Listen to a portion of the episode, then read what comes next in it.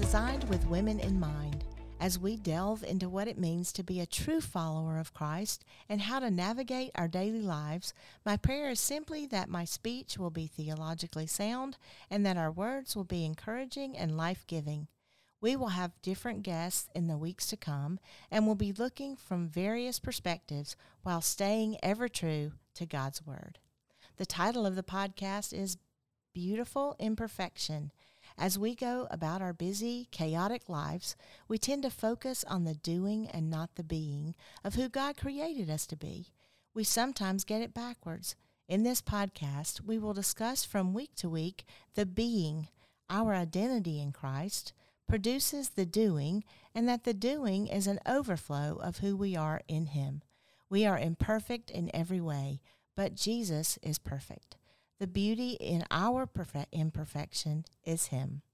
So, wherever you are in your season of life, if you're in your car, in your laundry room, or sitting in your favorite chair, grab a cup of coffee and take a deep breath. Relax and listen in as we look and talk about what being in Christ really means and how the Bible explains that it is not our imperfection that makes or breaks us, but that it is His perfection that covers us and that we can find rest in that promise. Then we serve Him out of an abundance of love that only comes through Him. Lean in with us. Here we go. Hi, everyone. I hope you're out there. We are so glad you're here. I hope you have been following along with us in the Beatitudes. I'm here with Lindsay, and we are going to be looking at verse number five. Blessed are the meek, for they shall inherit the earth. This is going to be a fun one, don't you think? Oh, yes. because it's so easy to be meek. uh-huh. a couple of funny things I heard about being meek. God says to the man, The meek will inherit Neptune. Man says, What happened to the earth?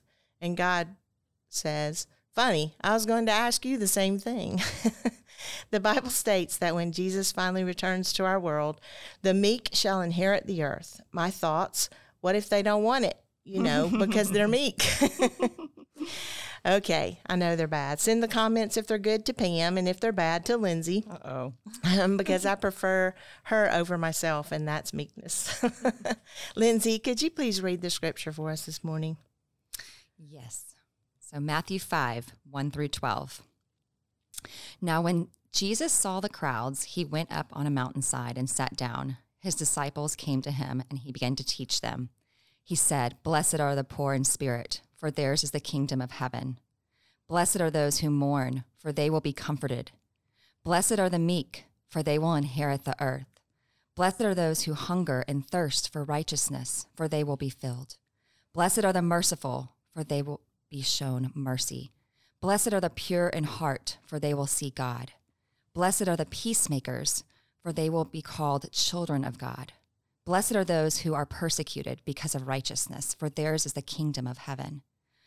Blessed are those who, when people insult you, persecute you, and falsely say all kinds of evil against you because of me. Rejoice and be glad, because great is your reward in heaven, for in the same way they are persecuted the prophets who were before you. So in verse 5, meekness is not a word we use in everyday language.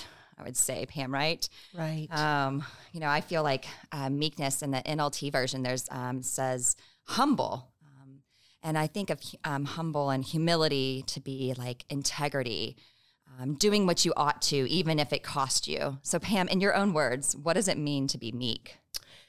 The meaning of meek, meekness is very misunderstood, and most people think that meekness and weakness are one and the same. And if you're kind to people, even when they're unkind, um, it's interpreted by some that you are a weak person. I mean, bless your heart, but it's truly, mm-hmm. it truly could not be further from the truth. Um, all of the Beatitudes are given to the believer in order to enlarge the kingdom, but they also give the believer a way to enjoy it as well. So far, we have seen that the believer has authority. Theirs is the kingdom, poor in spirit. They they will be comforted, encouraged by God Himself, those who mourn, and today they will be provided for the meek. Meekness is not weakness or timidness. Meekness is power under control. Um, no one could accuse Moses of being a weak or timid man, right? But God identified him as the meekest man on the earth. Jesus was the most courageous man in history, and he said about himself in Matthew 11 29, I am meek and lowly of heart. I think the average person, probably, as you assume, um, anyone who gets angry would say um, they're not meek, right? Right. But God has given us the emotion of anger. It's how we handle it that shows our heart. I think the best test of meekness is actually in the word attitude who you will be. How do we respond to the circumstances of our lives? I mean, it would be a lot easier to haul off and smack someone than to hold your tongue and walk away. But it takes strength to, to respond. Reactions are usually us reacting to a person who has hurt us, and we're responding to that, and it takes control. And in responding in a meek way or under control way is also listed in the gifts of the Spirit. So it isn't that a meek person is weak. It is that their identity through Christ, they are strong enough to handle problems with wisdom. Ephesians 4:26 says, "Be angry and don't sin." You know, I know a lot of listeners right now might be going through challenges with a friend, a family member, or someone, or maybe a change in life or at work. Can you share some scriptures that speak to the differences between weak and meek? There are two verses that come to mind in Proverbs that show the difference. Psalms 37 11, um, I said Proverbs, but I meant Psalms. I will say Proverbs too, but Psalms 37 11 verse says, But the meek will inherit the earth and will delight themselves in the abundance of peace. And then in Proverbs 16 32, it says, The person that is slow to anger is better than the mighty, and he that rules his spirit than he that takes a city. Proverbs 25 28 says, He that has no rule over his own spirit is like a city that is broken down and without walls. Okay. So, um, control over our spirit and our speech are what will build relationships or whew, blow them away. Right. It's like a cool breeze under control is soothing and comforting, especially in Florida. If we ever get those, lately though, it's just been so hot that even the breeze is like a heater. But and it's soothing and comforting, but a strong wind in a hurricane wreaks havoc. The wind is still wind, but under control, it's beautiful. Out of control, it will destroy. Our anger is the same. If we are controlled with meekness, we can repair damage in relationships. And if we are out of control, weak, we destroy relationships and the hearts of people.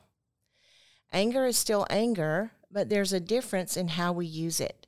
It's easy to act, react to a situation, but takes great strength of character to respond. Yes. You know, when I think of meekness, I think of um, someone being a leader, even if they don't have a title as a leader.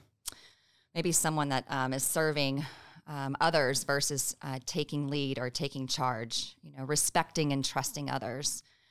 Um, communication and transparency is really um, is speaking the truth. Pam, um, who are some people in the Bible that are uh, meek? Uh, there's so many, um, but there's three that um, are kind of some of my favorites. Uh, Joseph is the first one, and Joseph was, you know, as you know, thrown into a pit by his brothers because they were jealous of him and he, was sold into slavery in Egypt. And he was falsely accused by his master's wife and thrown into jail. And then he was elevated to be the leader of Egypt.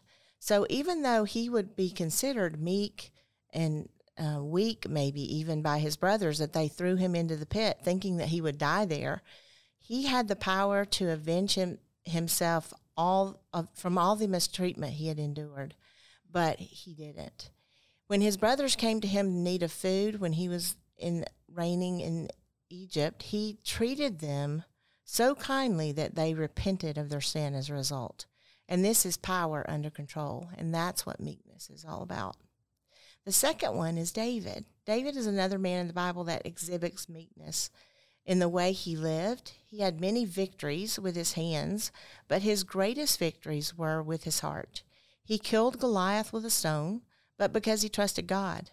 In First Samuel, when Saul, who was trying to kill David, came um, into the cave where David and his men were hiding, David could have killed him, but he showed great meekness by cutting a piece of Saul's garment with his sword, and Saul never knew he was there. The difference in Saul and David is that David used his authority to build people up, and Saul used his build his authority. The last one I'll share is the greatest one of all time uh, show meekness, and that is Jesus. He was mistreated, tempted by Satan, beaten, and misunderstood, but he didn't try to lord over others. He was Lord. He died on a cross for us when he could have obliterated mankind. Instead, he showed great power under control so that he could give his life for us. He is the king and he is he is meek, the meekest man on earth. There is so much about meekness in the Bible. It's filled with the importance of self-control, how we treat others. In fact, meekness is having the power to use over someone and not doing it because it's not in God's economy. The world's view today says to exalt yourself, be assertive, get what you want, climb to the top, all the things that we hear in our culture today. The Bible's worldview says, the last shall be first. Meekness is strength. When we live by God's truth, we have all that we need to be blessed and find joy in our lives. Aristotle wrote, Anyone can become angry. That is easy. But to be angry with the right person, to the right degree, at the right time, for the right purpose, and the right way, this is not easy. Well, blessed are the meek, for they shall inherit the earth. Okay, so Lindsay, what are some of the things that, as we were talking today, that you were that they maybe came across your mind as instances of when you've seen? I know you mentioned that you feel like a leader sometimes that is not well known is showing meekness. What about? Um, can you think of some of those illustrations about people or things that you've seen that would either show meekness or not? Yeah, there's times I think that um, when you see a crowd and someone's speaking and they're speaking their opinion and or uh, you know being having authority um, in a group, and then you also see others that stand back just a little bit and take a moment to um, think about their response and or think about how they're going to react to a rule or a regulation or some type of change um, in life. And I, I seek out those, and you always have a feeling in a way in which you're always looking towards that person that's not speaking at mm-hmm. first. Um, and I, I always, I think everybody also sees that that person that doesn't speak. Um, they're always one of those crowds that um, might not have the the first chance to um, have an answer, but they also are one of those people that I feel like are really um, they stand as a, a leader to my to me, even if they aren't a leader, right? An authority. And sometimes the the they are leaders, but they don't see themselves as leaders because they are meek and humble. And also, um, I think sometimes that in reacting, we if we react to something without thinking about it and not being intentional in how we respond, there's a total different things. And I think reactions sometimes can be very harsh. And then you think about it later and you're like, oh man, why did I say that? Or why did I say it that way? Or I should have done this or should have done that. Well, humility and meekness, even when we mess up, would say that you just come to that person and um, to uh, rebuild that relationship and apologize to them and in in your humility so to speak. But I, I, guess it's funny to me to think some people will come up to you and say, "Oh, I'm just such a hum- humble person," and I'm like, "Oh, well, are you really? Because you wouldn't have had to tell me if you were. so we true. would probably know that. That's so that's part of the integrity of it as well." Mm-hmm.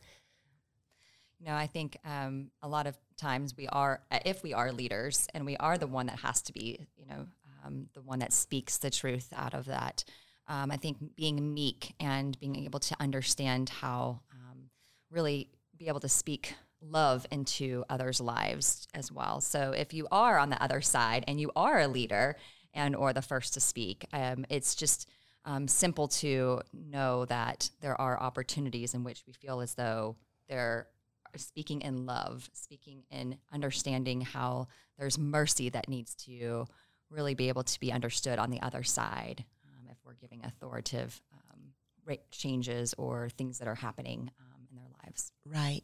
And I would and I think about if we're talking about inheriting the earth, what God is saying there is that when we are meek and humble before him and allow him to do the work in our life, then we have all that we need. We we inherit mm-hmm. the earth. But um and that just means that because we are following his word and allowing him to work in our life and that we're if we are meek and humble enough to come to him and say god there is nothing that i can do to save myself there's nothing that i can do to get myself out of a situation or i can get myself into one mm-hmm. but getting out of it may be a different story but also think about tying this into um, the fruits of the spirit and it so closely lines together um, in that. And I think maybe one day we might talk about the fruits of the spirit. That would be a good one to to talk about and go through. So, um, but I've also witnessed people in the world today who, you know, it's claw to get to the top and step on whoever you have to step on to get there. And I think that obviously is diametrically opposed to what God says. God says, I will lift you up. I will raise you up. I will do the work that needs to be done if you're following me. You don't need to claw your way to the top. You don't need to step on other people. You don't need to, you just need to be meek and follow me and do what I'm asking you to do. And then He does the elevating. So as long as we're staying in the right place in our humility, knowing that it's only Him that can do for us what we need done, no matter what that is. And as long as we're staying in that, He's saying, I'm going to lift you up. I'm going to give you what you need and provide for you because that's what I'm asking you to do is to allow me to do that through trust and faith. So I think this is a good place to stop today, and uh, we'll pick up next week with verse 6 Blessed are those who hunger and thirst after righteousness, for they shall be satisfied. Thank you for joining us today. Hope you have gleaned something of value that will help you in your day to day lives and draw you closer to living fully in who God designed you to be. Until next time, you are beautiful in His sight. If you've been thinking and listening to us and wondering, how can this become a reality in my life? How does how can my identity be in Christ? and you've never received him, I'd like to give you the opportunity to do that right now by praying the sinner's prayer. It's a very simple prayer, and it goes like this Lord, thank you so much for loving me. Thank you for going to the cross and dying for my sins. I open up my heart. I ask you to come in. Please forgive me for everything that I've done and help me to walk with you as I follow you in my life. In Jesus' name, Amen. If you prayed that prayer, we would love to connect with you and help you as you start your life in Christ. Please visit thebestnews.org.